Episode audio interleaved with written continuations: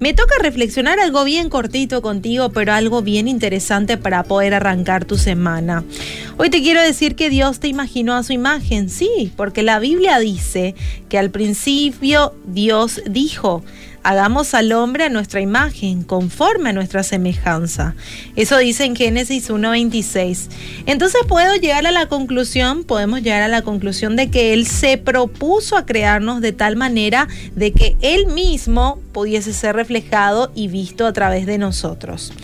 Y quizás te sentís derrotado, derrotada por ciertas dificultades de la vida. Así como también te sentís con, con culpa de repente por tus propios fallos o de repente sentís en algunos días en dudas acerca de tu valor, pensás que no vales lo suficiente o que de repente no aportas nada. Cosas que de repente pasan en la vida que, nos hacen dudar de lo que realmente somos y de, lo, y de cómo realmente Dios nos ve a nosotros, ¿verdad?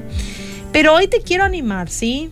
Te quiero animar y te quiero recordar que vos que estás escuchando esta radio sos un hijo o una hija de Dios y que tenés un valor inestimable a los ojos de Dios.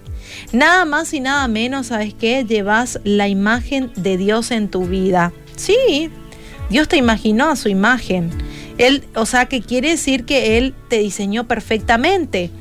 Te creó con una personalidad, con unos rasgos únicos y a la vez Él puso su imagen en vos para que todo el mundo pueda ver esa imagen.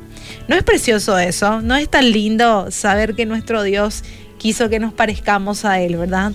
Así que hoy levántate, ¿sí? Hoy es tiempo de levantarnos, dejando atrás los fracasos del pasado.